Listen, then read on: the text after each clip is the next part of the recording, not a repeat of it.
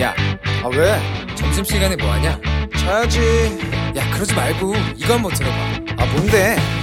지금 당장 라디오를 켜봐 나른한 오후 깨울 시사 토크쇼 모두가 즐길 수 있고 함께하는 시간 유쾌하고도 신나는 시사 토크쇼 오태훈의 시사본부. 정보센터 뉴스입니다. 더불어민주당이 조선일보의 조국 부녀 일러스트 사태를 계기로 언론사 징벌적 손해배상제 법안을 이르면 이번 달 처리하겠다는 방침인 것으로 알려졌습니다. 민주당 원내 대변인은 징벌적 손배제가 왜 필요한지를 조선일보 사태가 국민에게 알려줬다. 야당도 동의할 것이라고 말했습니다. 야권의 유력 대선 주자인 윤석열 전 검찰총장이 오늘 기자들에게 메시지를 보내 오는 29일 매헌 윤봉길 의사 기념관에서 자신이 앞으로 걸어갈 길을 말씀드리겠다고 밝혔습니다. 최재형 감사원장과 김동연 전 부총리가 유력한 대안 후보로 거론되면서 더는 결정을 늦추기 어렵다고 판단한 것으로 보입니다. 내달 사회적 거리두기 개편으로 국내 코로나19 델타 변이가 확산할 수 있다는 우려가 나오는 가운데 방역 당국은 이미 발표한 방안을 그대로 추진하겠다고 밝혔습니다. 이어 델타 변이 검출률이 변이 중에서도 10%밖에 안 되는 수준이라 우려할 수준이 아니라고 덧붙였습니다. 공정거래위원회가 삼성전자 등 4개사와 삼성 웰스토리에 부당 지원 사건으로는 역대 최대 규모인 총 2,349억 2,700만 원의 과징금을 부과하자 삼성전자가 일방적인 사실관계와 법리 판단으로 납득하기 어렵다고 반박하며 행정소송 등 법정 대응을 예고했습니다. 음주운전 처벌을 강화한 윤청어법이 음주운전을 낮추는 데 상당한 영향을 미친 것으로 분석됐습니다. 서울경찰청에 따르면 지난해 12월부터 올해 6월까지 서울의 음주운전 사고 발생 건수가 931건으로 법 시행 이전 같은 기간보다 41.2% 감소했으며 음주운전 사망사고도 8건으로 33.3% 줄었습니다. 지금까지 정보센터 뉴스 정한나였습니다.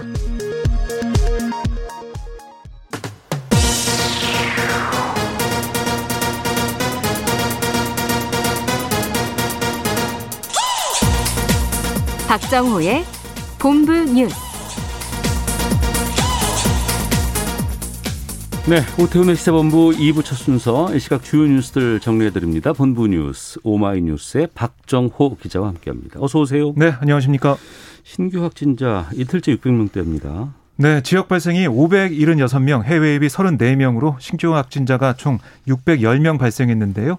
어제 영시 기준보다는 35명 줄었습니다. 네. 아, 그런데 이제 다중이용 시설을 고리로 크고 작은 집단 감염 계속 발생하면서 신규 확진자가 좀 증가하는 양상인데요.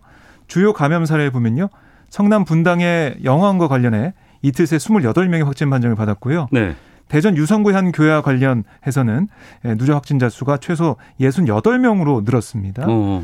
그래서 대전에서는 오늘부터 30일까지 강화된 1.5단계를 실시하고 있고요. 네. 그다음에 충남 서산시 장애인 복지관과 관련해서 총 14명, 경북 포항시 병원과 아, 강원 춘천시 초등학교 사례에서는 각각 11명이 확진됐습니다. 네. 윤석열 전 총장이 29일 대권 도전 선언한다고요? 네, 윤 전 총장 대변을 통해서 뭐라고 했냐면 국민 여러분께 제가 앞으로 걸어갈 길에 대해 말씀드리겠다. 이렇게 대권 도전 선언 일정을 밝혔는데요. 네. 출마 선언 시간은 오후 1시, 음. 장소는 서울 서초구 양재동에 있는 매헌 윤봉길 의사 기념관입니다. 윤 전 총장은 이 자리에서 이 정치 참여를 공식화하고 아, 대권 도전 의사도 밝힐 것으로 보이는데요. 윤 전 총장은 자신이 강조해온 이 공정과 상식 그리고 애국과 헌신 등의 메시지 이걸 내놓을 것으로 예상이 되고요. 이게 지난 3월 4일 검찰총장에서 물러난 지 3개월 만에 정치에 등판하게 된 거고 네. 사실 이 정치 참여 선언의 대권 도전 선언 이게 7월 2일 이후로 밀릴 거라는 얘기가 좀 많았거든요. 네. 네, 장모의 의료법 위반 사건에 대한 1심 선고 공판이 있어서요. 어, 어. 예, 지금 검찰이 징역 3년을 구형해 놓고 있습니다. 네. 그 이후로 좀 가지 않겠나 했는데 지금 워낙에 음. 야권 상황이 좀 빠르게 돌아가고 있습니다. 아, 뭐 최재형 감사원장을 비롯해서 김동연 아, 전 부총리 등등 이 야권의 뭐 잠재적인 대선 후보들 이름이 계속 나오고 있거든요. 네. 아마 그래서 빨리 좀 선언을 하고 어, 등판을 하는 걸로 결론 내린 것으로 보입니다. 네. 홍준표 의원은 친정에 복당했어요. 네, 국민의힘이 오늘 최고위원회를 열었거든요. 여기서 홍 의원 복당안을 의결했는데 만장일치였습니다. 아, 이렇게 되면서 권성동, 김태호 의원에 이어서 홍 의원이 복당을 했고 지난해 총선 때 탈당하고 당선된 4명 가운데 윤상현 의원만 무소속으로 남게 됐습니다. 네. 국민의힘 의석은 103석이 됐고 홍준표 의원이 지난해 3월에 총선 앞두고 이 공천 배제에 반발해서 미래통합당을 탈당했어요. 음. 그런 지 1년 3개월 만에 이 복당을 한 건데요. 오늘 국회에서 기자회견을 열고 소감을 밝혔습니다. 네. 주목되고 좀 눈길이 가는 게 어떤 부분이었냐면 이런 얘기를 했어요. 준비된 경륜을 가진 대선 후보 선출로 정권 교체를 이뤄내야 한다. 어. 강조했거든요. 예. 예, 어제 뭐 페이스북 글도 그렇고 어. 사실상 아, 윤석열 전 총장을 겨냥하는 듯한 네. 연륜과 아, 경륜과 음. 뭐 준비된 이런 게 좀 있어야 된다. 네. 정치를 해왔던 사람이 해야 된다. 뭐 이런 또 주장을 펼치고 어, 있습니다. 그게 나다. 네, 그렇습니다. 알겠습니다. 미성년자를 성추행하고 성착취물을 제작 유포한 혐의를 받는 최찬욱 취재진 앞에 섰어요. 네, 아동 청소년 성보호에 관한 법률 위반 혐의로 검찰로 송치된 최 씨는 아, 앞서 대전 둔산경찰서 유치장에서 취재진에게 얼굴을 드러냈는데요. 네.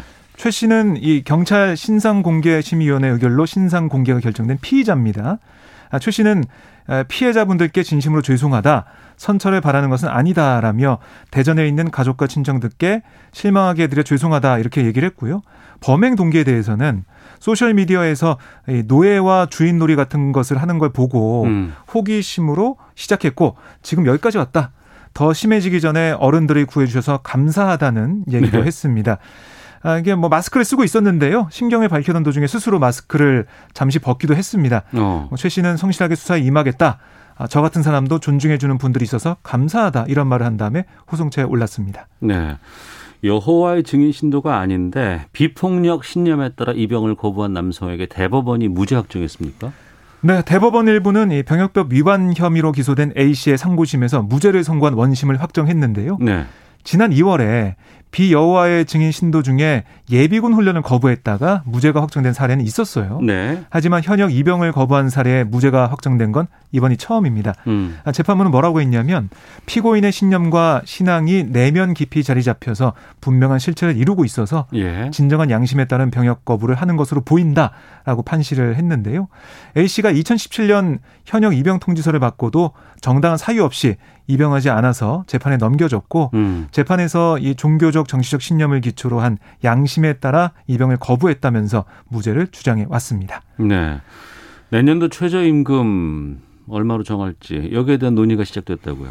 네, 최저임금을 심의 의결하는 사회적 대화기구 최저임금위원회 이 오후에 정부 세종청사에서 5차 전원회를 열거든요. 네. 여기서 최저임금 심의를 이어갈 예정인데 양대 노총은 이 최초 요구안으로 시간당 만 원 이상의 금액을 제시할 것으로 알려지고 있습니다. 노동계는 2015년부터 해마다 시급 만원 이상을 최초 요구안으로 제시하고 있고요. 거기서 이제 논의하면서 조금씩 아, 좀 줄여나가는 그런 상황이었고 네. 경영계는 경영계도 비슷합니다. 음. 동결 수준의 금액을 최초 요구안으로 내놓을 가능성이 유력합니다. 네. 그리고 눈에 띄는 게 아, 내년도 최저임금 수준에 관한 논의에 앞서서 음. 최저임금의 업종별 차등 적용 여부 또 논의할 예정인데요. 경영계는 최저임금의 차등 적용을 도입해서 뭐 숙박, 음식업 같은 임금 아, 지급 능력이 부족한 업종에는 최저임금을 좀 낮게 설정해야 한다 네. 이렇게 주장하고 있지만 노동계는 그건 최저임금 제도의 취지에 맞지 않는다면서 반대하고 있습니다. 네. 현재 지금 시간급 최저임금은 8,720원이죠. 그렇습니다. 네. 알겠습니다. 경찰이 10대 딸을 발로 차거나 밟는 등 폭행에 숨지게 한 40대 계모에게 구속영장 청구했네요. 네, A 씨는 지난 22일 오후 9시부터 10시 사이에 경남 남해군 자택에서 13세 딸을 폭행해서 숨지게 한 혐의를 받고 있는데요. 경찰은 현장에서 이 딸에게 폭행을 가했다는 A 씨와 또 별거 중에 연락을 받고 온 남편의 진술을 받아 현장에서 A 씨를 긴급 체포했습니다. 아, 딸은 몸 곳곳에 멍자국이 발견됐고요. 정확한 사망 원인 이거는 부검 결과 나와야 알 수 있을 전망이지만 조사 내용을 좀 보면 A 씨가 이제 발로 이 딸을 이 차거나 아, 밟는 등 무자백에 때렸다라고 조사가 되고 있습니다. 네. 특히 숨진 딸은 또래에 비해서 왜소한 체구였어요. 하지만 이 계모 A 씨는 덩치가 있는 편이어서 A 씨 폭행에 아, 딸이 마땅히 저항할 방법이 없었을 것으로 그렇게 판단이 됩니다. 음. 아, 경찰은 A 씨가 도주 우려가 있어서 구속영장을 신청했다라고 설명을 했고요. 또 경찰은 이 숨진 딸에 대한 지속적인 학대 여부, 네. 사건 당시 폭행 정도와 시간, 또 도구 사용 여부, 구체적인 범행 동기 등을 또 철저히 조사를 하고 있습니다. 알겠습니다. 본부 뉴스 오마이뉴스의 박정호 기자 함께했습니다. 고맙습니다. 고맙습니다.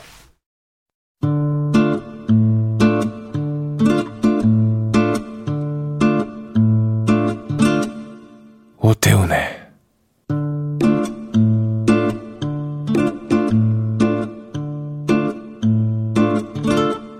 시사본부 네, 1시 11분 향하고 있습니다. 시사본부는 청취자 여러분들의 참여 기다리고 있습니다. 샵 9730으로 의견 보내주시면 되고요. 짧은 문자 50원, 긴 문자 100원, 어플리케이션 콩은 무료입니다. 팟캐스트와 콩, KBS 홈페이지를 통해서 시사본부 다시 들으실 수 있고 유튜브를 통해서도 만나실 수 있습니다. 검색창에 일라디오, 시사본부 이렇게 검색해 보시면 영상으로도 방송 모습 확인하실 수 있습니다. 목요일 촌철살인의 명쾌한 한마디부터 속 터지는 막말까지 한 주간의 말말말로 정치권 이슈를 정리하는 각설하고 시작하겠습니다. 더불어민주당 최민희 전 의원 나오셨습니다. 안녕하십니까? 안녕하세요. 불굴의 희망 최민희입니다. 네, 국민의힘 오신환 전 의원도 나오셨습니다. 안녕하십니까? 네, 안녕하세요. 오신환입니다. 네. 아, 다음 주엔 뭘 만들어 와야 되겠는데. 불굴의 희망. 관악의 희망. 아이, 알겠습니다. 네. 다음 주 좀 기대가 됩니다. 대선 경선 일정을 놓고 민주당이 지금 진통 겪고 있습니다. 어, 180일 전에 후보를 선택하게끔 되어 있는 당원 당규 이걸 어떻게 할 건가 연기할 건지 말 건지 얘기가 참 많은데요. 이거 금요일 날 내일 확정한다고 지금 발표는 된 상황이죠. 관련된 인서트 듣고 시작하도록 하겠습니다.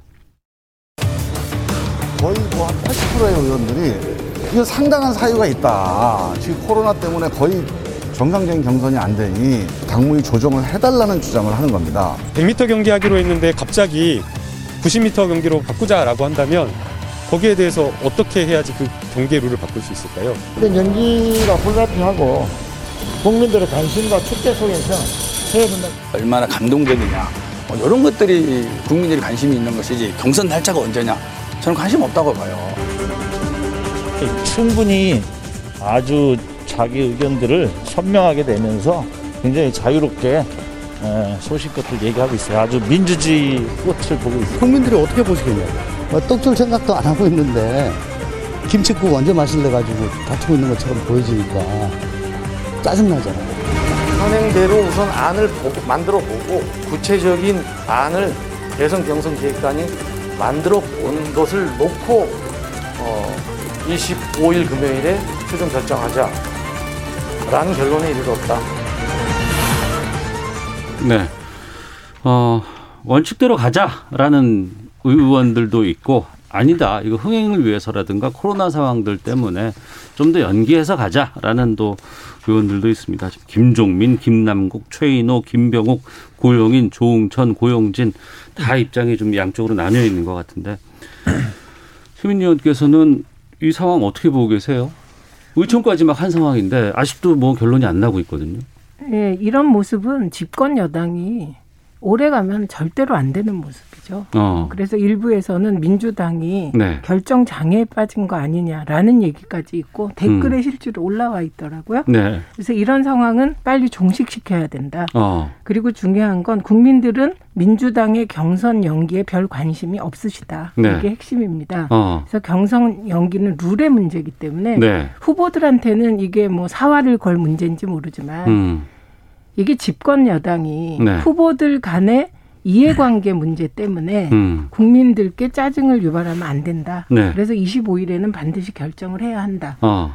저 개인적으로는 경선은 연기할 수도 있다고 생각을 합니다. 네. 그리고 왜냐하면 이걸 당, 당원 당규를 바꾸는 문제라고 생각하시는데 그게 아니고요. 네, 네. 당원 당규에 당무위에서 상응할 사유가 있을 때 검토할 수 있기 때문에 어. 연기를 못하는 건 아니에요. 예. 근데 중요한 건 상응할 이유가 있느냐라는 판단에 있어서 음. 국회 다수 의원들과 당원들과 국민이 판단이 다른 거예요. 네. 의원들 다수는 어. 상응할 이유가 있다고 보는데 예. 당원들이나 국민들은 상응할 이유가 없다고 보고 있다는 점입니다. 그러니까 음. 이번에 이 결정에 따라서 민주당이 풍향계가 어디를 중심으로 돌아가는지가 결판 날 것 같습니다. 그럼 내일 결정 아, 해야 저는 된다고 내일 결정 안 거군요. 하면 네. 저부터 어. 제가 최대한 이제 민주당을 옹호하려고 애쓰지 않겠습니까? 솔직히. 예, 예. 저도 옹호할 수가 없습니다. 내일을 아, 또 넘긴다면. 내일을 넘긴다면 네. 오신환 의원님, 이 경선 일정이라는 게 또 언제 이 후, 최종 후보를 선택한다는 게 왜 이렇게 중요한 거예요? 아니 일단은 뭐 당원 당규가 있잖아요. 네네. 그 당이 지- 기본적으로 지켜야 될 원칙들이 있는데 음. 그것을 바꿔가면서 어 행, 행위해야 되는 그 문제가 있는 거죠. 근데 또 그게 룰의 문제니까 네. 각 주자들의 이해관계가 얽혀 있을 수밖에 없고 음. 또그 지지하는 의원들이나 구성원들 간에 설전이 오갈 수밖에 없는 거죠. 그러니까 네. 지금 최민희 의원님 말씀하신 당원 당규상에 상당한 이유가 있을 때 그것을 어, 연기할 수 있다. 그렇지 않으면 원칙대로 음. 어, 주어진 대로 180일 이전에 후보가 선정돼야 되니까 그런 문제에 있어서 지금 원- 어, 원래대로 할 것이냐 아니면 연기할 것이냐가 각 후보들 간에 상당히 이해관계가 밀접한 상황이란 말이에요. 그러니까 네.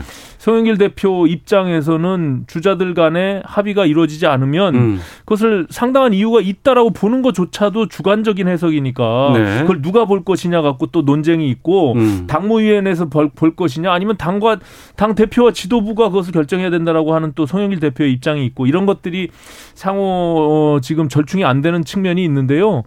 어쨌든 현재로 외부에서 보면 정말 민주당 호떡집에 불난 것 같고 네, 내부- 네. 근데 바깥에서 본 어, 제3자 입장에서는 음.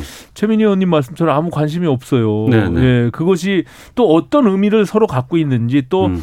그 대리인들이 그걸 가지고 설전을 벌이는 모습이 본인들의 어떤 이전 투구로뿐이 비- 비춰지지 않기 때문에 사실 저 시간이 끌면 끌수록 어려움이 있을 것 같고 저는 내일 25일 날로 예정되어 있으니까 저는 내일 어, 민주당의 최고위원회에서 결정이 이루어질 것이다 이렇게 보여집니다. 네. 그 부분인데 최고위원회에서 결정이 되면 이걸로 끝나는 거- 걸까요? 아니면은 또 반발이 나올까요? 당연히 반발이 나오겠죠. 어. 네, 그런데 그 반발이 예.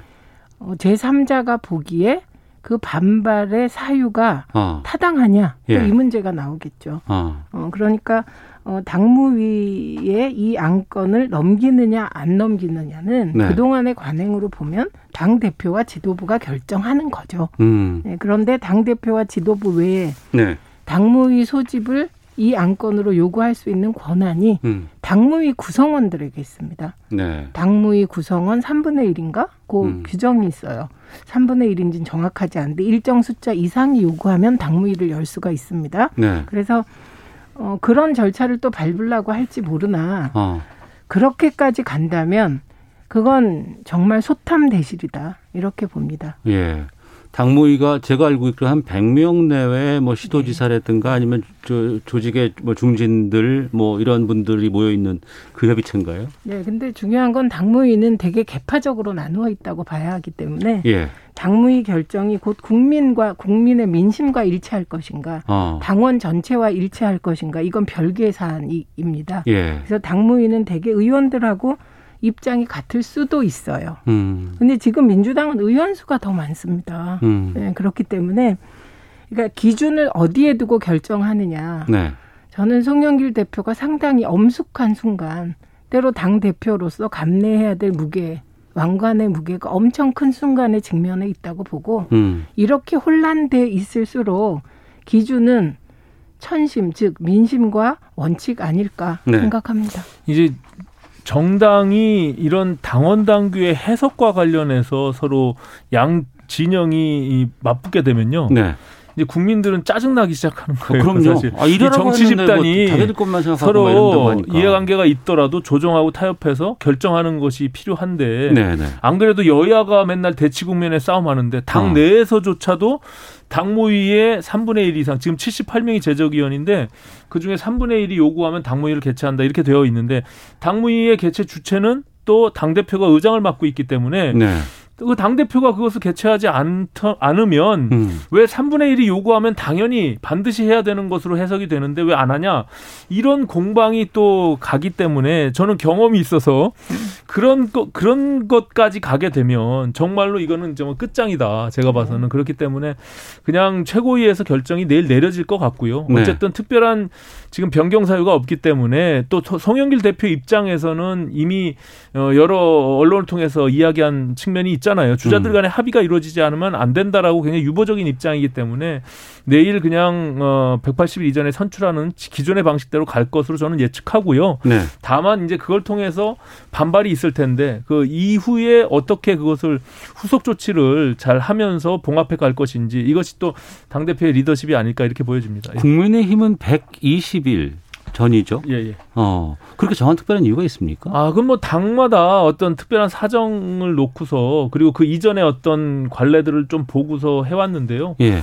어, 저희는 그, 그렇기 때문에 지금 먼저 앞서가고 있는 민주당 입장에서도 곤혹스러운 측면이 있는 거죠. 먼저 뽑아야 되는 것이고 어. 또 그로 인해서 지금 여러 가지 코로나 상황이나 흥행의 문제나 또 이미 저 앞서가고 있는 월등히 앞서가고 있는 주자들과의 어떤 타, 타 후보들과의 관계 이런 것들이 복합적이기 때문에 저희로서는 조금 여유가 있지만 저희도 음. 이미 이제 임박한 문제고 저희는 또 바깥에 이제 어, 소위 야권의 대선 주자들이 있는 상황에서. 바깥에 또 있죠. 또 지금 네. 이준석 대표가 경선 과정에서 그냥 정식 출발에 대한 것을 무엇을 봐- 봐왔기 때문에 이게 만약에 어, 바깥에 있는 주자들이 들어오지 않은 상태에서 정식 출발할 그 즈음이 되면 음. 지금 민주당이 가- 갖고 있는 이런 내용들처럼 아. 저희도 또 그런 논란이 있을 것 같다는 게 제 생각입니다. 예. 한마디만 더 이게 사족일 수도 있겠지만 한번 얘기해 볼게요. 네. 그러니까 지금 음, 민주당에게 있어서 중요한 건 경선 일자라기보다는 음. 경선 방식이라고 생각합니다. 방식. 예. 예, 왜냐하면 민주당은 지금 각 후보들이 되게 개성이 뚜렷하세요. 현재 내부에 있는. 현재 여덟 명이 지금 현재는 여덟 명인데 뭐 네. 더 나올 수도 있겠죠. 음. 그런데 보면 한분한 분이 다 개성이 뚜렷하세요. 이재명 지사는 뭐 사실은 도와주는 사람 하나도 없는데 혼자 큰 거고요. 네. 박용진 후보는 진보 정당에서 넘어와서 음. 굉장히 특이한 뭐 김종인 위원장의 비서실장을 했으니까요. 그 과정을 거쳐서 자기가 생각하기 할 말 다 하고 추미애 후보는 또 어, 추미애 후보대로 굉장히 개성이 강하죠. 그리고 정세균, 이낙연, 이광재, 최문순, 양승조 전부 다 국무총리를 하신 분들, 그 다음에 뭐 노무현 대통령의 오른팔 다 강하세요. 최문순 지사는 제가 언론노조 때 일을 한 거의 10년쯤 같이 한 것 같은데 네. 이분은 갑자기 가만히 있다가 토론이나 음. 연설을 하게 되면 사람이 바뀝니다. 음, 음. 완전히 체개발화가 돼서 네. 좌증을 압도하시는 분이세요. 그래서 이분들의 개성과 정책 비전을 얼마나 잘 보여주면서 흥미롭게 형식을 가져갈 것인가. 내용이 풍부하기 때문에 음. 이게 중요해서 저는 그런 걸 고려해서 실무적으로 일정이 좀 연기되는 게 이렇게 사활을 걸 일인가? 네. 좀 이런 식의 타협적인 생각이 있습니다. 그래서 뭐 슈퍼스타 K라든가 K-팝 스타 방식으로 그 예비 경선 때 한 명씩 토론을 통해서 떨어뜨리는 음, 배심원을 하든지 네. 이런 식으로 하면 아마도 그 그렇게 걱정하시는 흥행은 저는 뭐 너무 흥행돼서 걱정이고 음. 탈락하는 후보께서 어떻게 해주실지 정말 흥- 흥미롭거든요. 네, 이게 네. 중요한 포인트 같아요. 그 여덟 명의 후보들 가운데서도 그냥 연기하지 말고 원래대로 하자라고 하는 후보도 있고 아니다 좀 연기하자라는 후보들도 있거든요. 근데 이게 결정이 25일 내일 난다고 하더라도 이 후보들 간에 이런 여러 가지 유불리가 있는 상황에서 잘 봉합이 될까 어떻게 전망하세요? 그러니까 이제 결과적으로 보면 어 이재명 지사 측과 반 이재명 지사 측 이렇게 나눠지는 거잖아요. 네. 그거에 대한 또 경계를 또 이 지사 측에서는 안 할 수가 없는 것이고요. 음. 그런데 결과적으로 1위 주자가 지금의 상황에서 주어진 룰대로 가면 확실히 저희가 후보가 될 수 있다라는 어떤 확신이 있는 건데 네. 그러다 보니까 2위 주자 이하에 있는 그 후보들은 시간을 조금 벌 수 있는 여유가 생길 수 있고 음. 또 그런 논리를 뒷받침하기 위해서 최민희 의원님 말씀하신 것처럼 흥행에 대한 문제 또 코로나 상황 또 이런 여러 가지 것들을 얘기를 하죠. 근데 결과적으로는 이 당내에서의 대선 주자가 된다는 것은 어떻게 보면 커다란 권력 싸움이잖아요. 그렇기 때문에 이것이 한치의 양보 빈틈도 줄 수 없는 어. 첨예한 부분들일 수밖에 없어요. 그렇기 때문에 네. 이미 당원 당규가 정해져 있는 룰 180일 이전에 후보를 선정한다고 하는 것을 이건 룰의 문제니까 바꾼다는 것은 합의가 이루어지지 않으면 상당히 어렵다. 예, 저희 입장에서도 이준석 당대표가 얘기한 정시 출발이 그건 너무나 지당한 얘기예요. 음. 기본적으로 당원당이 이렇게 되어 있으니까. 근데 바깥에 있는 후보들을 예정해서 만약에 룰을 바꾼다, 좀 기다려준다.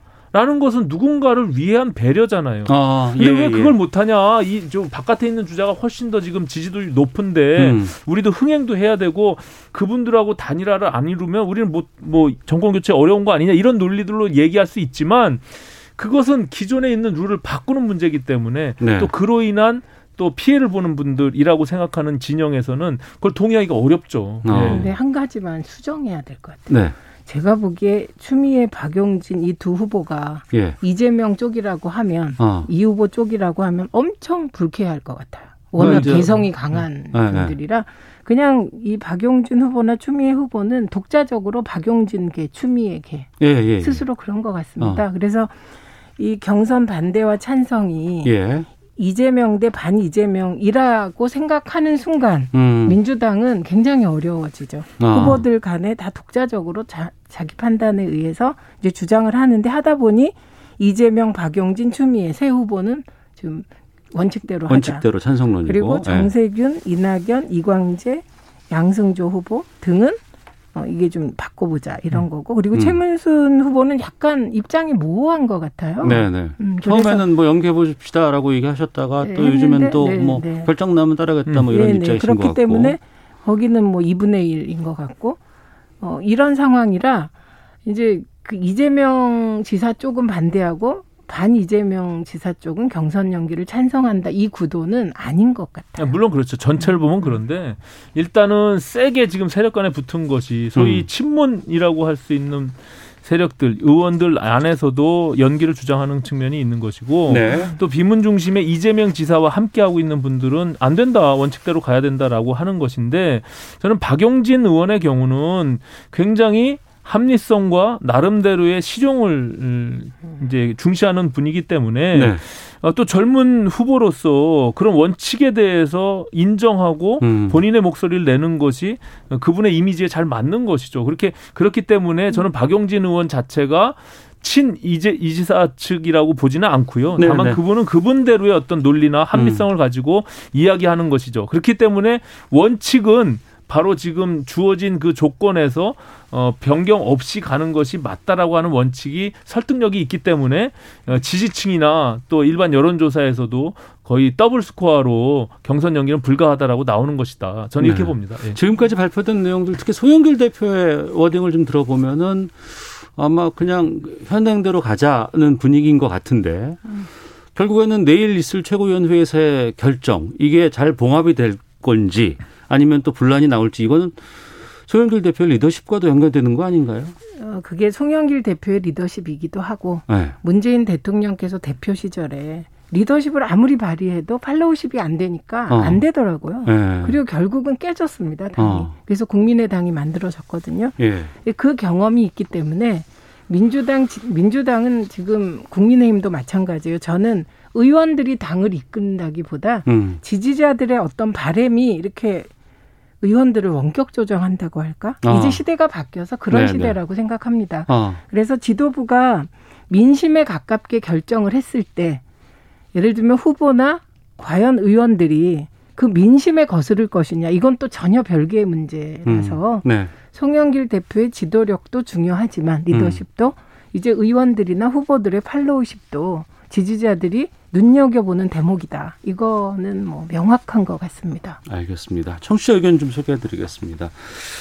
어, 1081님은 경선 일자 변경할 필요 없습니다. 의원 수 많이 뽑아준 만큼 의정 활동 활발하게 해서 부동산 잡고 사법 개혁하고 서민 경제 살리고 해야죠. 그렇지 않으면 모두 민주당 떠날 겁니다라는 의견도 주셨고 0047님은 당원 당규에 있는 상당한 이유라는 것에는 민주당이 정권 재철, 재창출을 하냐 못하냐도 포함된다고 봅니다.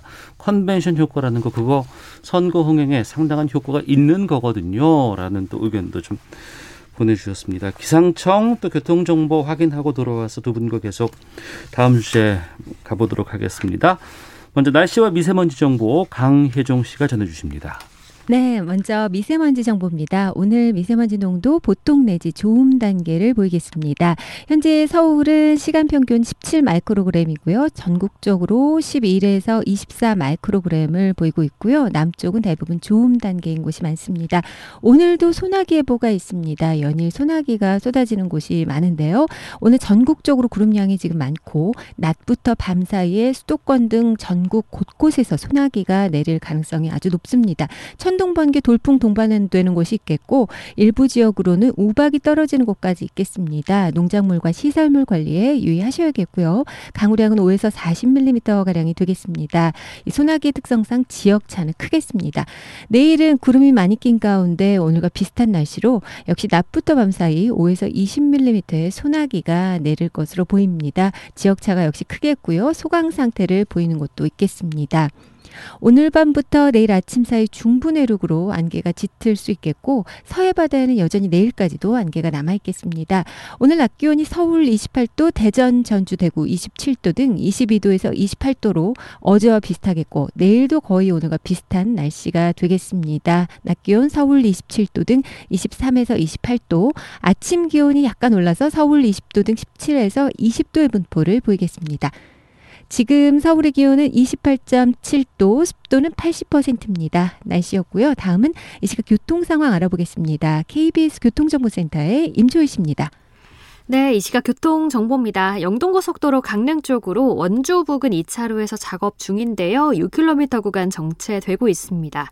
이전으로는 용인휴게소에서 양지터널 물, 부근 밀리고 있고요. 중앙고속도로 부산 쪽으로는 만종터널 부근에서도 작업 중이라 이 구간 2km 정도 작업 여파 받고 있습니다. 서해안고속도로 목포 방면은 8탄 분기점에서 2km 구간 속도 내기 어렵고요. 더 가서는 당진에서 2차로 갓길이 작업으로 막혀 있어서 오전부터 내내 운행이 답답합니다. 반대 서울 쪽은 송악 부근 1차로에서 사고가 났습니다. 주의 운행하시고요. 일, 이후 일찍에서 금천 사이가 밀립니다. 경부고속도로는 부산 쪽으로 한남대교에서 서초까지 밀리고요. 잠원 나들목 4차로에서 녹지 작업 중인데 부근에서 정체가 심합니다. 더 가서는 오산 부근에서 작업 중이라 동탄부터 6km 구간 작업 여파 받고요. 반대 서울 쪽으로는 노포분기점 부근 4차로에 고장난 차가 서 있으니까 주의하시기 바랍니다. KBS 교통정보센터에서 임초희였습니다.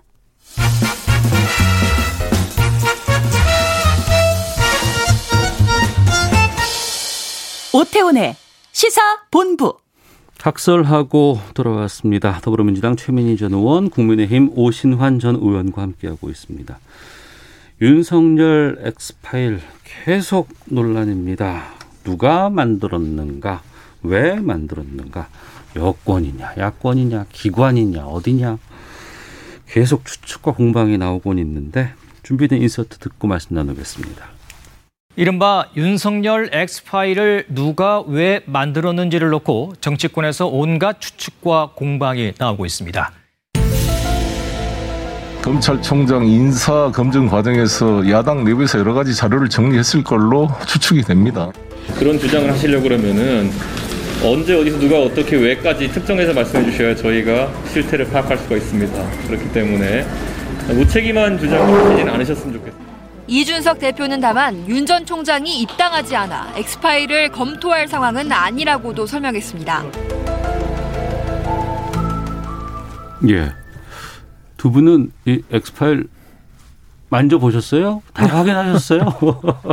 어떤 버전을 확인하셨어요? 저는 그 여섯 그 열린 공감 TV가 밝힌 여섯 쪽 취재 목록, 취재 음. 파일을 목록은 봤습니다. 목록만 확인하셨고 네. 예. 지금 뭐 인터넷상에 뭐 파일이 X 파일이라고 하는 여러 버전들이 있어서 예, 예. 저는 뭐 어, 저- 자세하게 내용들을 다 보진 못했지만 음. 어쨌든 조각조각난 뭐 일부 그런 내용들은 좀 본 적이 있습니다. 다만 이 X 파일이라고 하는 용어 자체도 굉장히 음습하고 네.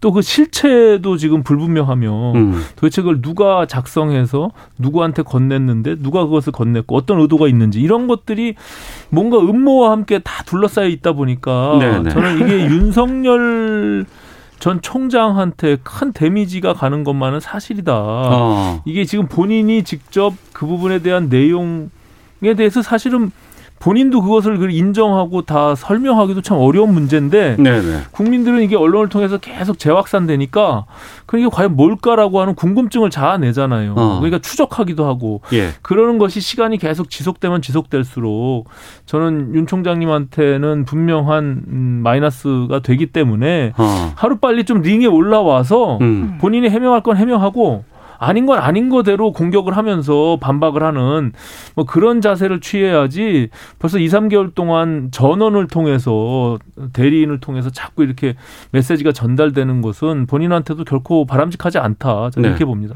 그 멀더와 스컬리가 주연했던 그 네네. 데이비드 코빈이라는 미남 배우가 있습니다. 음. 그 엑스파일 거기에서 이제 엑스파일 따와서 이게 돌아다니는데 네. 정말 멀더와 스컬리 같은 애국적인 형사들이 있었으면 좋겠어요. 음. 요원들이. 그래서 이 내용이 사실이다 아니다를 빨리 진위를 밝혔으면 좋겠고. 내용 여부가 네, 중요하다. 그리고 저는 언론도 네. 사실 그 여섯 쪽짜리 파일에 보면 처, 장모, 그다음에 윤 전 총장 본인 그리고 그 주변 사람 이게 자세히 나와 있습니다. 네. 예를 들면 주변에 참모가 누구누구다 나와 어, 있어요. 근데 예, 그게 예. 사실일 것 같아요. 왜냐하면 어. 그동안에 늘 같이 했던 분들이라. 음. 근데 그 목록 하나하나를 보면 어떤 거는 사실인 것도 있어요. 예, 예. 부인에 대해서 제가 아는 한 사실인 거. 그러면 그 중에 몇 개를 언론이 취재해 보시면 됩니다. 굳이 엑스파일을 논하지 이걸- 않더라도 예, 저는 이게 이 장면을 보면서 오병우 전 수석이 생각났는데요. 음. 그 국정농단 문건이 나왔을 때 그 내용은 나중에 보니까 다 사실이 아니었습니까? 대부분이 사실이었어요. 네. 그런데 그때 국정농단 문건이 유출된 게 국기문란이다. 이렇게 형식을 문제 삼았거든요. 음. 이번에도 그런 우를 범하면 나중에 또 문제가 되죠. 네. 그리고 또 하나는 윤석열 전 총장께서도 그냥 팩트가 아니면 팩트가 아니다라고 말하면 되고 음. 그러면 취재한 내용을 가지고 뭐 유튜브도 언론이니까요. 우리는 이거 사실이다. 증언도 있- 뭐 증인도 있다. 이렇게 나와서 지금 결판을 내야지 네. 또 BBK 사태처럼 어. 먼 훗날 이런 불행한 일이 일어나지 않거든요. 네. 그래서 이번에는 언론도 검증을 제대로 했으면 좋겠고 그 중에 어. 음모가 있었고 음모를 퍼뜨린 자가 또 나오면 네. 법적 책임도 지우고 이번에 끝판을 냈으면 좋겠습니다. 어. 이 X 파일이 아직 대선 날짜까지 굉장히 오랜 시간이 남았잖아요. 네. 그리고 이제 후보가 정해지지 않은 상태에서 윤석열 전 총장이 어쨌든 야권 진영에는 1위 주자라고 하는데 이것이 그냥 수그러들리는 만무하단 말이에요. 그렇겠죠. 그러니까는 네. 지금 최민희 의원님 말씀처럼 뒤로 가면 갈수록 이것이 그냥 덮어지는 것이 아니라 계속 재확산될 가능성이 있단 말이죠. 그래서 음. 그 부분에 대해서는 아까 말씀드린 대로 윤 전 총장께서 명확하게 그 부분에 대한 뭐 해명이 분명히 필요하다. 이건 기고 이건 아니고 하면 서 돌파를 정면 돌파를 해야지 아직 이 정치권의 문법에 대해서 익숙치가 않다 보니까 이게 뭐 대충 과거에 이제 검찰이 했던 그런 방식대로 음. 뭔가 이게 덮으면 덮어질 것 같은 그런 생각을 하실지는 모르겠는데 어쨌든 그것이 저는 이렇게 뭐 장성철 뭐 그 시사평론가가 그렇게 페이스북에 올리면서 이것이 일파만파 퍼졌는데 그거 자체도 사실은 좀 적절하지 않은 것 같아요. 제가 네, 봐서는. 네. 어. 하지만 그 이유 그거는 이제 다른 문제로 차치하고서라도 음. 어쨌든 이, 이 엑스 파일이라고 하는 것이 계속 언론에서 다루어지고 국민들이 호기심을 갖고 또 찾아보기도 하고 또 이것이 기존에 있는 버전이 아닌 새로운 것들을 자꾸 만들어서 양산한단 말이죠. 그러면 네. 이게 걷잡을 수가 없는 상황에서 가서 음. 윤석열 전 총장의 데미지 플러스 야권 전체에 대한 혼란과 또 갈등을 초래할 수 있기 때문에 저는 하루빨리 이 부분에 대한 정리가 필요하다 이렇게 네. 생각합니다. 이런 가운데 윤석열 전 총장은 다음 주 화요일 29일 날 네. 대권 선언하겠다고 지금 발표를 했거든요. 이 행보는 어떻게 보세요? 윤석열 전 총장이 초기에 대응하지 않겠다라고 했잖아요. 예, 예. 일단 그것도 별로 좋은 대응이 아니고요. 어. 그리고 갑자기 이게 사찰이다. 예. 어, 여권이 개입했다면 불법 사찰이다. 어, 불법 이렇게. 사찰이다. 예, 예. 근데 이거에 대해서는 장성철 소장이 사찰로는 안 보인다. 음. 그리고 어제 열린 공감 TV가 우리 취재 파일을 가지고 왜 난리들이냐 음. 이렇게 나오면서 좀 머쓱해졌어요. 그러니까 이게 저는 이렇게 봅니다. 검사로서 법조팀 기자들을 대하던 식으로 이 말했다 저 말했다 해도 뒤로 피의 사실을 유포하는 검사들은 사실은 그게 사실이 아니었다라고 얘기할 수도 있잖아요. 네. 그런데 그런 어떤 검찰의 언론을 대하는 문화에서 빨리 벗어나셔야 된다. 음. 왜냐하면 이 정치적인 언어는 다 기록되기 때문에 10원 논쟁도 그런 거잖아요. 10원도 장모가 피해 준 적 없다. 네. 그거 잘못 전해졌다. 이렇게 주워 담거든요.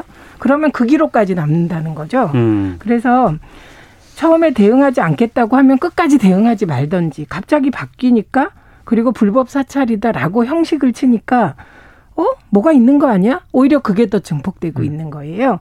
그리고 지금은 출마 선언 안 할 수 없죠. 지금 안 하면 아 이제 끝이다. 음. 이렇게 인식하는 것이 당연하고 국민들도 이런 논란 속에서 만약에 출마 선언을 안 하고 더 질질 끌면 네. 그러면 당연히 어. 엑스파일의 내용들은 사실인가 보다라고 추측할 수밖에 없죠. 이 부분은 그럼 오신환 네. 의원님께 좀 여쭤볼까 하는데 이게 이 논란이 수면 위로 떠오르면서 그 최재형 감사원장이 갑자기 플랜 B로 좀 떠오르는 움직임들이 있어요. 네. 지지율에도 좀 변화가 좀 보이고 거기다가 지금 홍준표 의원은 오늘 복당이 됐습니다. 국민의힘 국민의당 합당. 이 야권 내 변수가 상당히 지금 한 번에 지금 다 나오고 있는데 이건 어떻게 판단하세요? 그러니까 이제 이제 그런 여러 가지 주변의 상황 변수 때문에 윤석열 전 총장의 경우는 더 이상 미룰 수 없는 상황이 와 있고 음. 제가 추측컨대 주로 가까이서 참모들은 이 정치권에 있는 정치인들이 아닌 그런 분들이 많이 조언을 하는 것 같아요. 그러다 네. 보니까 아, 앞서 말씀드린 대로 정치 문법과 조금 다른 방식으로 돌파를 해보려고 했는데 음. 그것이 잘 적용이 안 되고 있는 것 같고요. 네. 그렇기 때문에 이것은 어 그냥 순순히 이 사그러질 수 있는 문제가 아니다라고 생각을 하고 적극적으로 대응을 해야 되는 게 저는 오히려 맞다라고 생각하고요. 거기와 연관해서 지금 뭐저 우리 야권 진영에 또 우리 국민의힘 내부에 있는 후보들까지 이것이 막 이제 일파만파 퍼지게 된 거기다 이제 막 어, 내용들을 이제 자기들의 자신들의 의견들을 얹어야 되니까 네네. 홍준표부터 황교안까지 음. 지금 그리고 각그저 당의 지도부 들도 그 부분에 대해서 계속 언급이 지속되고 있기 때문에 이것은 저 윤석열 전 총장께서 누구보다 그 내용을 가장 잘 알 거 아닙니까? 그래서 이것은 사실이 아니기 때문에 법적인 조치를 한다든지 이것은 사실이니까 인정하고 거긴 또 정치적인 어떤 자기가 대응을 한다든지 해서 이것을 돌파해 내야지 본인이 대선에 뛰어들지 않을 거라면 모르는데 이미 후보로서 이제 선언을 하기로 했기 때문에 네. 이것이 대선 3월 9일까지 그냥 단순히 사라질 이유는 없고 음. 또 이게 후보가 정해지지 않은 각 이해관계들의 타 후보들과의 관계들이 있기 때문에 네. 그렇기 때문에 이제 최재형 감사원장의 플랜 B가 어. 또 다시 이 등장하면서 오히려 어, 그 의도나 뭐 이런 부분들에 대한 의구심을 갖게 되는 또 다른 논란들이 또 증폭될 수밖에 없는 그러니까, 그런 상황인 거죠. 음. 예. 지금 윤석열 전 총장은 저는 검찰총장이 임기 중에 사퇴하고 대권 나오는 건 있을 수 없는 일이다. 음. 이건 저의 일관된 입장이고요. 네. 감사원장이 지금 현직이세요. 네네네. 그런데 또 야권의 대권 후보로 나간다 만다 하는 이 상황도 저로서는 있을 수 없는 일이라고 생각합니다. 음. 그런데 윤석열 전 총장은 위기죠. 제가 오늘 한 여론조사를 보니까 그 야, 야권 후보 지지도가 윤석열 전 총장과 나머지 후보가 동일하게 됐더라고요. 음. 프로테이지가. 그러니까 유승민, 홍준표 그리고 지금 최재형 원장까지 그 프로테이지가 동일하게 됐어요. 그러니까 위기인 거죠. 어. 네. 저는 최민희 의원님 말씀하신 지금 현 정부에 네. 또 다른 기관도 아닌 검찰총장과 감사원장을 하셨던 분이 바로 음. 어, 그만두고 나와서 대선에 출마한다. 더군다나 그 집권당의 민주당 후보도 아닌 음.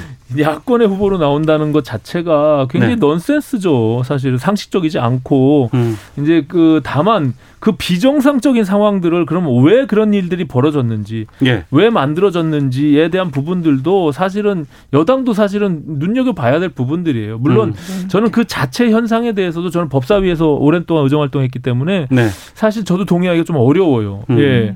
알겠습니다. 여기까지 하겠습니다. 또 계속해서 이 얘기는 좀 다뤄야 될 것 같습니다. 각설하고 마치겠습니다. 두 분 말씀 고맙습니다. 고맙습니다. 감사합니다.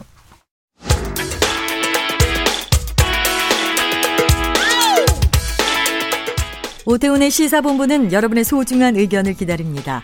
짧은 문자 50원, 긴 문자 100원의 정보 이용료가 되는 샵 9730, 우물정 9730번으로 문자 보내주십시오. KBS 라디오 앱 콩은 무료입니다. KBS 라디오 오태훈의 시사본부. 지금 여러분은 대한민국 라디오 유일의 점심 시사 프로그램을 듣고 계십니다. 사회에 존재하는 다양한 이슈에 대해서 가감 없이 우리의 생각을 표현하는 시간 세상의 모든 리뷰 김선영 문화평론가와 함께합니다. 어서 오십시오. 안녕하세요. 예. 어제 조선일보가 음, 신문에 사파를 사용을 했는데 네. 이게 만평 이런 어떤 그 기사의 일부로서 정보를 담아내는 역할을 사파가 하기도 하거든요. 그렇죠. 근데 이 목적에 전혀 맞지 않는 걸 사용해서 지금 비판이 일고 있습니다. 네. 이 내용 좀 저희가 다뤄보려고 하는데 그 전에 살짝 이것도 안 다룰 수는 없으니까 네. BTS가 대기록을 세웠습니다. 빌보드 핫백 4주 연속 1위 달성했다고요. 네, 그래서 이번 주, 그러니까 지난 화요일에 이제 업데이트가 됐는데요. 빌보드 핫백 4주 연속 1위, 그 전까지 이제 3주 연속 1위를 했고, 네. 특히나 이 4주 연속이 굉장히 어려운 기록이기도 하지만, 음. 이게 기존의 아시아 가수가 3주 연속 1위를 한 사례가 있어서, 네. 과연 아시아 최초 기록을 세울 것인가, 음. 여기에서도 좀 초점이 맞춰져 있었거든요. 네. 네, 4주 연속 1위 기록을 달성을 하면서, 음. 종전의 기록을 이제 깼고요. 또 이 기록이 또 의미를 부여하는 게, 어, 이게 BTS 같은 경우 이제 발매되자마자 곧바로 진입을 하면서 1위를 한 거잖아요. 예, 예, 예. 그러니까 그렇게 1위를 하는 사례가 이제 흔치 않을 뿐더러 어. 그런데 이제 4주 4주까지 연속 갔다는 1위를 갔다는 거는 그룹으로서는 21세기 최초라고 하더라고요. 21세기 최초래요. 네. 어. 그래서 그 전의 기록이 에어로스미스가 98년도에 네, 네. 세운 기록이 있대요. 음. 근데 이 기록을 이제 그 이후에는 없었다가 음. BTS가 21년도에 세운 거죠. 네. BTS가 어마어마한 기록들 진짜 네. 역사상 신기록들을 계속해서 좀 경신하고 새롭게 세- 쓰고 있는 거 아니에요? 네, 거의 종전에 보지 못한 그런 어. 기록들이 쏟아져 나오느라서 네. 그 이런 기록이 과연 어떤 의미가 있는가 음. 기존의 또 기록 사례들을 막 음. 진짜 살펴보느라 정신이 없고 네. 사실 이 신곡 버터가 발매된 후에 저희가 여기서 한번 소식을 다뤘었잖아요. 음. 이제 내놓은 다음에 발매되자마자 새로운 기록들이 쏟아지면서 뭐 기넥스 5개 부분에도 올랐다 이렇게 네. 화제가 됐었는데 음. 어 이게 또 여기에 대단한 기록이 추가가 된 거죠. 알겠습니다. 반가운 소식이고 또 좋은 소식이라 좀 살펴봤고요. 네. 음, 본 주제로 좀 다시 돌아오도록 하겠습니다. 네. 성매매 유인 관련된 기사에 네. 조국 전 장관 분열을 암시하는 일러스트를 조선일보가 사용을 했습니다. 네. 저희가 이제 이거는 뭐 언론적인 측면 좀 짚어 따로 또 좀 짚어볼 시간 갖겠고 네. 뭐 정치적인 부분들 또 따로 좀 해보겠고요. 네. 우선은 지금은 지금 이 기사의 사파 네. 이 부분에 대해서 이게 과연 이 제작자 조선일보는 제작- 제작상의 실수라고는 했습니다. 네. 이게 어떻게 어떤 문제가 있다고 보는지 좀 살펴보겠습니다. 네. 이 기사 사파는 기사잖아요. 그렇죠. 기사의 일부죠. 그러니까 그 기사의 내용을 보완하는 네. 그런 효과가 있는 거잖아요. 예, 예. 특히 이제 어떤 시각 자료에 많은 독자들이 이제 흥미를 느껴서 그 기사를 클릭을 하기 때문에 음. 뭔가 이렇게 좀 강렬한 어떤 시각적 표현이 거기에 담겨 있고 네. 그러면서도 그 표현의 차원 이전에 기사의 일부로서 정확한 팩트를 전달해야 될 의무가 있는 거죠. 네. 근데 이번에 조선일보 사파 같은 경우에는 아예 명백한 그러니까 오보였잖아요. 음. 그 기사와 전혀 상관없는 기존의 다른 내용의 이제 본지에서 사용했던 칼럼에 네. 쓰였던 일러스트를 그대로 가져와서 음. 전혀 기사와 상관이 없었다라는 점만으로도 네. 그렇다면 이거는 오보에 해당하는 거기 때문에 그에 걸맞는 또 오보였다라는 사과를 밝혀야 되지 않을까. 어, 저는 이렇게 보고 있어요. 이게 제작상의 실수가 아니라 음. 그 이전에 어, 이거는 오보다라고 인식을 좀 심각성을 인지를 해야 되지 않을까 생각을 합니다. 오보를 내는 경우가 종종 네. 있잖아요. 근데 네. 이게 그렇죠. 뭐 팩트 오류도 좀 문제가 있겠습니다만 네. 이 성매매 유인 기사 관련한 사파로 이걸 쓴 거란 말입니다. 그렇죠.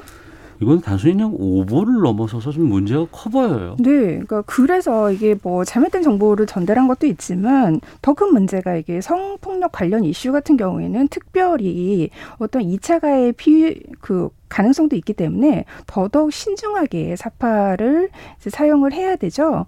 근데 그런 경우에서도 음. 전혀 신중하지 않게 사용을 했다라는 점에서 문제가 되는 거고 사실 조선일보 자체에도 어떤 윤리 강령 같은 게 있잖아요. 네. 그 안에서 이런 이미지 같은 거를 사용을 할 때는 음. 어떤 보정이라든지 조금이라도 사실에 대한 어떤 왜곡이라든지 어떤 선정성이 들어가게 되는 것을 굉장히 좀 주의하겠다라는 강령이 자체적으로 있어요. 네. 그럼에도 불구하고 이제 자체 강령도 어긴 거고 음. 이제 일반적인 어떤 언론에서 윤리 강령으로 삼고 있는 어떤 성범죄 관련 보도에 대해서도 어 그런 윤리 기준 가이드라인을 어긴 거죠. 네. 그렇기 때문에 요즘에 어떤 시대 정신과도 전혀 맞지 않는 사파였다라고 할 수가 있어요. 네.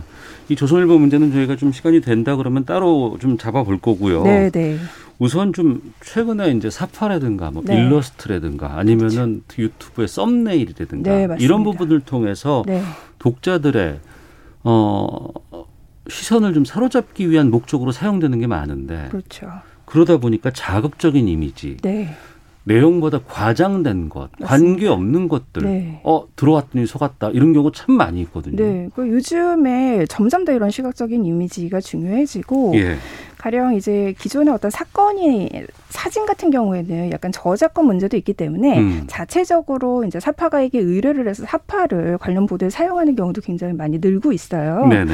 근데 이런 경우에 특히 이제 이번에 이제 논란이 됐었던 그런 성범죄 관련 보도에 관해서는 그동안의 언론이 사용하고 있는 사파들의 어떤 문제점들이 많이 지적이 됐는데 가령 이제 성범죄를 비판하는 보도를 실으면서 그 안에 어떤 성범죄가 그대로 재현된 듯한 그런 사파를 그대로 사용을 한다든지 음. 아니면 이게 가해자의 시선에서 네. 피해자는 굉장히 움츠러들고 있고 가해자는 굉장히 위협적으로 그려진 그렇게 하면 명백하게 어떤 피해자의 고통을 더 드러낸 거잖아요. 그러니까 음. 이런 문제점들이 있을 수도 있고요. 네. 그래서 이런 사파의 역할에 있어서도 어떤 기존에 우리가 기사에 대한 어떤 윤리 기준을 요구하는 것처럼 엄격하게 좀 봐야 된다 이런 음. 목소리가 높아지고 있죠. 네. 우리가 과거에 신문에 네컷 만화 같은 것들은 참 익숙하게 좀 잘 봐왔고 네. 특히 이제 일러스트라든가 뭐 여러 가지 좀 과장된 것들을 표현했을 때 네. 어, 해외 유수 언론사들의 한 컷 만화 같은 것들 네, 있잖아요. 네, 네. 이걸 보면서 아 참 이게 핵심을 잘 잡아내고 맞습니다. 있구나. 네. 그래서 아 이게 무언가 의미한다는 걸 그 그림 네. 삽화 하나만 보고서도 그 상황을 파악, 파악할 수 있거든요. 그렇죠. 그, 그 대표적인 사례가 사실은 뭐 뉴욕 타임즈라든지 뉴요커 같은 경우에는 특히나 이런 그 editorial 일러스트를 굉장히 잘 사용하는 매체로 알려져 알려져 있는데 네. 최근에 굉장히 좀 유명해진 사례가 뉴요커의 표지에 그 미국 내에서 그 아시아인들을 특히 여성들을 향한 폭력 범죄가 엄청나게 급증을 했을 때 네. 지하철에서 지하철을 기다리고 있는 아시아 모녀가 주위를 굉장히 경계하는 음. 그런 시선을 그 모습을 담아낸 표지를 실은 적이 있었는데 이게 그 당시에 미국이 어떤 미국 사회가 아시아 여성들 이런 소수자들에게 가지고 있는 어떤 위협적인 그런 사회적인 분위기를 굉장히 요약해서 강렬한 이미지로 잘 표현을 했다고 해서 네. 세계적으로 화제가 된 일이 있었거든요. 어. 이렇게 어떤 한 장의 강렬한 일러스트는 그 어떤 그 장문의 기사보다 음. 훨씬 더 어떤 효과적인 메시지를 전달할 수도 있는 거죠. 네. 그러니까 그런 시대에 좀 일러스트의 중요성에 대해서 조금 더 이런 어. 언론에서 심각성을 좀 인식을 했으면 좋겠어요. 예. 그런 장점을 갖고 있는 사파, 일러스트, 네. 이걸 그렇게 써도 모자를 파는. 그렇죠. 전혀 기사와 상관없는 것들을 붙여놓는다거나 네. 그리고 편집상의 실수, 제작진의 실수, 제작상의 실수 이렇게 넘어갈 수는 없는 것 같은데. 그렇죠. 그러니까 이런 시대 정신에도 전혀 맞지 않고 음. 그러니까 최근에 외국 같은 경우에는 어떤 움직임까지 있냐면 네. 이런 어떤 잘못된 사용 이런 단계를 떠나서 아예 앞날을 바라보고 기존의 사파들이 가령 이제 중립적인 내용의 보도임에도 불구하고 음. 등 주요 등장하는 인물들이 남성이 훨씬 많고 백인들이 많고 또 비장애 인들이 훨씬 많아요. 네. 이제 소수자들은 그런 사파에도 훨씬 더 적게 재현이 돼 있는 거죠. 음. 그러니까 그런 문제점까지 좀 개선을 해야 된다. 네, 네. 더 다양성을 존중하는 사파에도 그런 내용을 담아야 된다. 어. 이런 논의까지 지금 벌어지고 있는데 네. 국내에서는 아직도 이렇게 어. 좀 정근대적인 기본적인 원칙도 지키지 않는 이제 사고가 있어서 좀 안타까움을 느끼고 있어요. 왜 그렇다고 보세요? 우리가 특히 유독, 유독.